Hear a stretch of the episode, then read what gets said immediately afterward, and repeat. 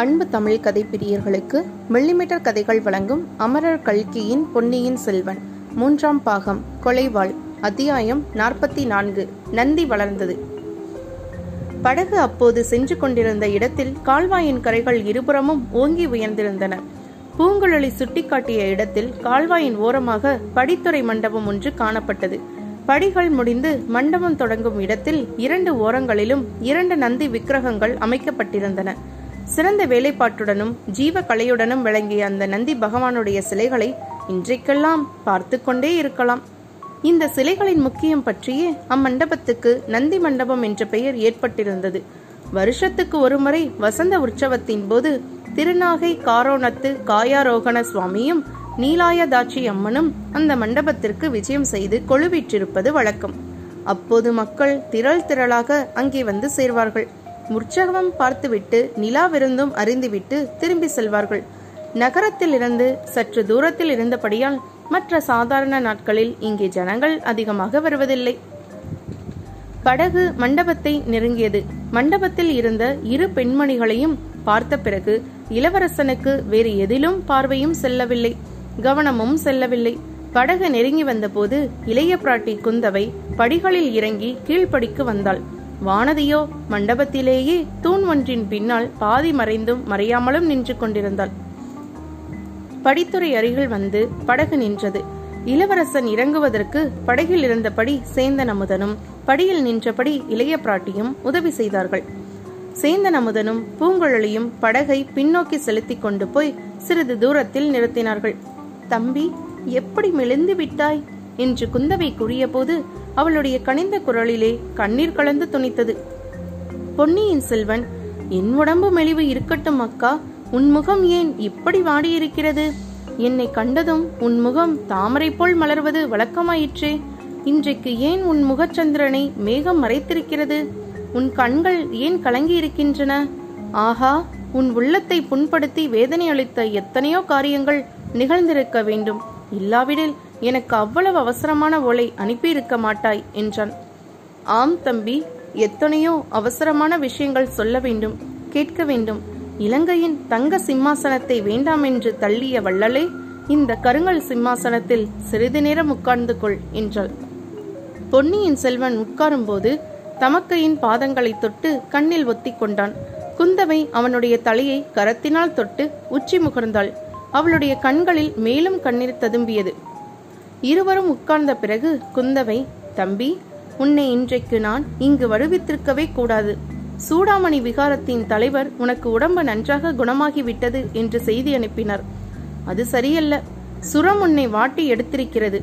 ஆனால் உன்னை பார்க்காமல் இருக்கவும் என்னால் முடியவில்லை. ஆனைமங்கலம் வந்த பிறகு ஒவ்வொரு கணமும் ஒரு யுகமாக சென்று கொண்டிருந்தது என்றாள். அக்கா என்னை இங்கு வருவித்தது பற்றி நீ கவலைப்பட வேண்டாம். நீ மட்டும் படகு அனுப்பாமல் இருந்தால் நான் இத்தனை நேரம் பழையாறைக்கே புறப்பட்டிருப்பேன். கடுமையான சுரத்திலேயும் கூட உன்னுடைய ஓலைதான் என் மனதை வருத்தி கொண்டிருந்தது. அந்த ஓலையை ஒருவரிடம் அனுப்பியிருந்தாயே? அந்த வானர் குலத்து வந்தியத்தேவரை போன்ற தீரரை நான் பார்த்ததே இல்லை. எத்தனையோ விதமாக அவரை சோதித்தேன். எல்லாவற்றிலும் தேறிவிட்டார். அவர் இப்போது எங்கே அக்கா? குந்தவையின் முகசந்திரனை மறைத்திருந்த மேகத்திரை சிறிது அகன்றது. பவள இதழ்கள் முத்துப்பற்கள் தெரியும்படி புன்னகை புத்து தம்பி அவரை பற்றி இப்போது என்ன கவலை? வேறு எவ்வளவோ விஷயங்கள் இருக்கின்றன என்றாள். என்ன அப்படி பேசுகிறாய் அக்கா? உனக்கு அதிருப்தி அளிக்கும்படி நடந்து கொண்டாரா? இல்லை இல்லை. நான் ஏன் அதிருப்தி அடைய வேண்டும்? உன்னை அழைத்து கொண்டு வந்து சேர்ப்பதாக வாக்களித்தார் அந்த வாக்கை அவர் நிறைவேற்றி விட்டார் அதற்காக அவர் செய்த தந்திர மந்திரங்களையும் கைக்கொண்ட சுழ்ச்சி சூழ்ச்சி வித்தைகளையும் நினைக்க நினைக்க எனக்கு ஆச்சரியமாய் இருக்கிறது. அவர் எங்கே அக்கா? நீ இங்கு வந்திருக்கிறாய் என்று தெரிந்ததும் வந்தியத்தேவரும் உன்னுடன் வந்திருப்பார் என்று எண்ணினேன். எடுத்ததற்கெல்லாம் மூர்ச்சை போட்டு விழும் இந்த பெண்ணரசி அல்லவா வந்திருக்கிறாள்? இவள் எவ்வளவு தைரியசாலியாகிவிட்டாள் என்பது உனக்கு தெரியாது தம்பி. நேற்று நமது முதன் மந்திரியின் யானை இவளை தன் துதிக்கையால் தூக்கி எறிந்தது. மேலே அம்பாரியில் இருந்த இன்மடியிலே தான் எறிந்தது ஆனால் அது அவளுக்கு தெரியாது. அப்போது எவ்வளவு தைரியமாக இருந்தாள் என்பதை நீ பார்த்திருந்தால்? போதும். உன்னுடைய தோழியின் புகழை நிறுத்திக்கொள். என் நண்பரை பற்றி சொல். அவரை பற்றி என்ன சொல்லுவது? அவர் வந்த காரியம் ஆகிவிட்டது. திரும்பி அவருடைய எஜமானன் ஆதித்த கரிகாலனிடம் போய்விட்டார். அப்படியானால் அவர் வாக்கு தவறிவிட்டார். தாம் காஞ்சிக்கு போக போவதில்லை என்றும் சோழ நாட்டிலேயே இருந்துவிடப் போவதாகவும் கூறினாரே. அது எப்படி சாத்தியம்? சோழ நாட்டிலிருந்து அவர் என்ன செய்வது? இங்கே உள்ளவர்களின் கதையே நாளைக்கு என்ன ஆகும் என்று தெரியாமல் இருக்கிறது. அவர் பேரில் உனக்கு அவ்வளவு பிரியமாயிருந்தால் சக்கரவர்த்தியிடம் தெரிவித்து அவருடைய முன்னோர்கள் ஆன்ற சிற்றரசை அவருக்கு திருப்பிக் கொடுக்கும்படி செய்துவிட்டால் போகிறது. சிற்றரசை வைத்துக்கொண்டு அந்த மகாவீரர் என்ன செய்வார் அக்கா? எல்லா சிற்றரசர்களும் என்ன செய்கிறார்களோ அதை அவரும் செய்கிறார். நீதான் இலங்கா ராஜ்யம் வேண்டா என்று மறுத்தாய். அதுபோல் அவரும் வேண்டாம் என்று சொல்வார் என்று நினைக்கிறாயா? இளவரசன் இளநகை புரிந்த வண்ணம் அக்கா இலங்கை ராஜ்யம் வேண்டாம் என்று நான் சாட்சிகள் வைத்துக்கொண்டு மறுத்திருக்கிறேன். அப்படியிருந்தும் என் மீது குற்றம் சாட்டி சிறைப்படுத்தி கொண்டு வர தந்தை கட்டளையிட்டிருக்கிறார். தம்பி நீ ராஜ்யத்தை ஒப்புக்கொண்டிருந்தால் உன்னை சிறைப்படுத்தி கொண்டு வர கட்டளை பிறந்திருக்காது. நீ சுதந்திர மன்னன் ஆகியிருப்பாய். அப்போது உன்னை யார் சிறைப்படுத்த முடியும்? தந்தையின் விருப்பத்துக்கு விரோதமாக அவ்விதம் நான் நடந்து கொண்டிருக்க வேண்டுமா? பொன்னியின் செல்வா நீ இலங்கை ராஜ்யத்தை ஒப்புக்கொண்டிருந்தால் தந்தை மகிழ்ச்சி அடைந்திருப்பார். மிச்சமுள்ள சோழ சாம்ராஜ்யத்தை உன் தமையனுக்கும் மதுராந்தகனுக்கும் பிரித்து கொடுத்து மன நிம்மதி அடைந்திருப்பார். இப்போதும் அதற்குத்தான் முயற்சி நடக்கிறது. தம்பி கொள்ளிடத்துக்கு வடக்கே ஒரு ராஜ்யமாகவும் தெற்கே ஒரு ராஜ்யமாகவும் பிரித்துவிட பிரயத்தனம் நடக்கிறது. நீ வந்தால் இது விஷயத்தில் தந்தைக்கு உதவியாய் இருப்பாய் என்று அவருக்கு நம்பிக்கை. முன்னால் உனக்கு சொல்லி அனுப்பி நீ வராதபடியால் இப்போது சிறைப்படுத்தி கொண்டு வர சொன்னார். இலங்கை ராஜ்யத்தை நீ மறுத்துவிட்டாய் என்பது சக்கரவர்த்திக்கு நன்றாய் தெரியும். ராஜ்யத்தை பிரிப்பதற்கு நான் ஒரு நாளும் உதவியா இருக்க மாட்டேன். அதே போல் பெரிய குற்றம் வேறொன்றுமில்லை. அதைவிட சித்தப்பா மதுராந்தகருக்கே மூல ராஜ்யத்தையும் கொடுத்து விடலாம். அப்படியானால் முதன் மந்திரியும் நீயும் ஒரே மாதிரி அபிப்பிராயம் கொண்டிருக்கிறீர்கள். ஆம் முதன் மந்திரியும் அப்படித்தான் கருதுகிறார். இலங்கைக்கு அவர் வந்ததே இதை பற்றி என்னுடன் கலந்து பேசுவதற்காகத்தான். அக்கா இலங்கை ராஜ்யத்தை நான் வேண்டாம் என்று மறுத்ததித்ததின் உண்மை காரணத்தை சொல்லட்டுமா? என்னிடம் சொல்லாமல் வேறு யாரிடம் சொல்வாய் தம்பி? ஆம் என் அந்தரங்கத்தை சொல்லுவதற்கு வேறு யாரும் இல்லைதான். இலங்கைக்கு போவதற்கு முன்னால் அந்நாட்டை பற்றி பிரமாதமாக எண்ணியிருந்தேன். போன பிறகுதான் அது எவ்வளவு சிறிய நாடு என்று தெரிந்தது. குதிரையில் அல்லது யானையில் ஏறி புறப்பட்டால் ஒரே நாளில் அந்நாட்டின் மேற்கு கடற்கரையிலிருந்து கிழக்கு கடற்கரைக்கு போய்விடலாம். சோழ நாடு மட்டும் அதை விட பெரியதா தம்பி? இந்த நாட்டையும் அப்படி ஒரே நாளில் குதிரை ஏறி கடந்துவிட முடியாதா? சோழ நாடும் சிறியதுதான். ஆகையினால் சோழ நாட்டு கிரீடத்தை எனக்கு யாரேனும் அளித்தாலும் வேண்டாம் என்றுதான் சொல்வேன். இந்த தெய்வ தமிழகத்தை சோழ நாடு பாண்டிய நாடு சேர நாடு என்று பிரித்தார்களே. அவர்கள் பெரிய குற்றம் செய்தார்கள். அதனாலே தான் தமிழகத்தில் வீராதி வீரர்கள் பிறந்தும் இந்த நாடு சோபிப்பவதில்லை.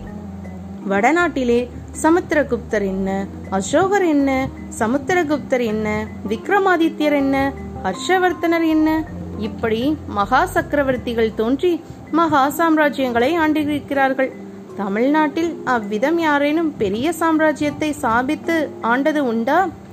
காஞ்சி பல்லவர் குலத்தில் மகேந்திர சக்கரவர்த்தியும் மாமல்லரும் இருந்தார்கள். பிறகு அந்த குளமும் ஷணித்து விட்டது. அக்கா நான் ராஜ்யம் ஆளுவதா இருந்தால் இந்த மாதிரி சின்னஞ்சிறு ராஜ்யத்தை ஆளமாட்டேன். இலங்கை முதல் கங்கை வரையில் பரவி நிலை பெற்ற ராஜ்யத்தை ஆளுவேன். மாலத்தீவிலிருந்து சாவகத்தீவு வரையில் தூர தூர தேசங்களில் புலிக்கொடி பறக்கும் மகாசோழ சாம்ராஜ்யத்தின் சிம்மாசனத்தில் வீற்றிருப்பேன். என்னை பைத்தியக்காரன் என்று தானே எண்ணுகிறாய் அக்கா? இல்லை அருள்மர்மா இல்லை. என்னைப் போல் ஆகாச கோட்டைகள் கட்டுவதற்கும் கற்பனை கனவுகள் காண்பதற்கும் நீயும் ஒருவன் இருக்கிறாயே என்று எண்ணி மகிழ்கிறேன். நீ பைத்தியக்காரனாய் இருந்தால் நான் உன்னை விட பெரிய பைத்தியக்காரி. நம்முடைய தந்தையின் பாட்டனார் பராந்தக சக்கரவர்த்தி அப்படியெல்லாம் மனோராஜ்யம் செய்திருந்தார் என்பதை நான் அறிவேன். அவர் காலத்தில் அது பூரணமாய் நிறைவேறவில்லை.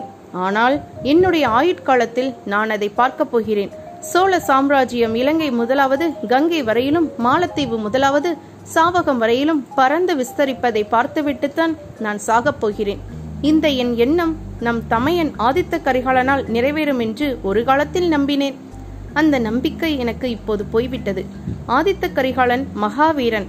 ஆனால் மனத்தை கட்டுப்படுத்தும் ஆற்றல் அவனிடம் இல்லை. அதனால் அவன் பெரிய காரியங்களை சாதிக்க முடியாது. உன் மனோரதம் உன்னால் நிறைவேறும் என்ற ஆசை எனக்கு இன்னும் இருக்கிறது. ஒருவேளை அதுவும் கைகூடாமல் போகலாம். அதனாலும் நான் நிராசை அடைய மாட்டேன். உன்னால் கைகூடாவிட்டால் உனக்கு பிறக்கும் பிள்ளையினால் கைகூடும் என்று உறுதி கொண்டிருக்கிறேன். உனக்கு பிறக்கும் புதல்வனை பிறந்த நாளிலிருந்து நானே எடுத்து வளர்ப்பேன். அவனை இந்த உலகம் கண்டறியாத மகாவீரன் ஆக்குவேன். அற்ப ஆசைகளில் அவர் மனத்தை செலுத்த விடாமல் அற்புதங்களை சாதிக்கக்கூடிய புருஷ சிங்கமாக்குவேன். அக்கா நீ என்னை விட பெரிய பைத்தியம் என்பது நிச்சயம். எனக்கு கல்யாணம் செய்து கொள்ளும் எண்ணமே இல்லை. எனக்கு பிறக்கப் போகும் புதல்வனை பற்றி நீ பேச ஆரம்பித்து விட்டாய்.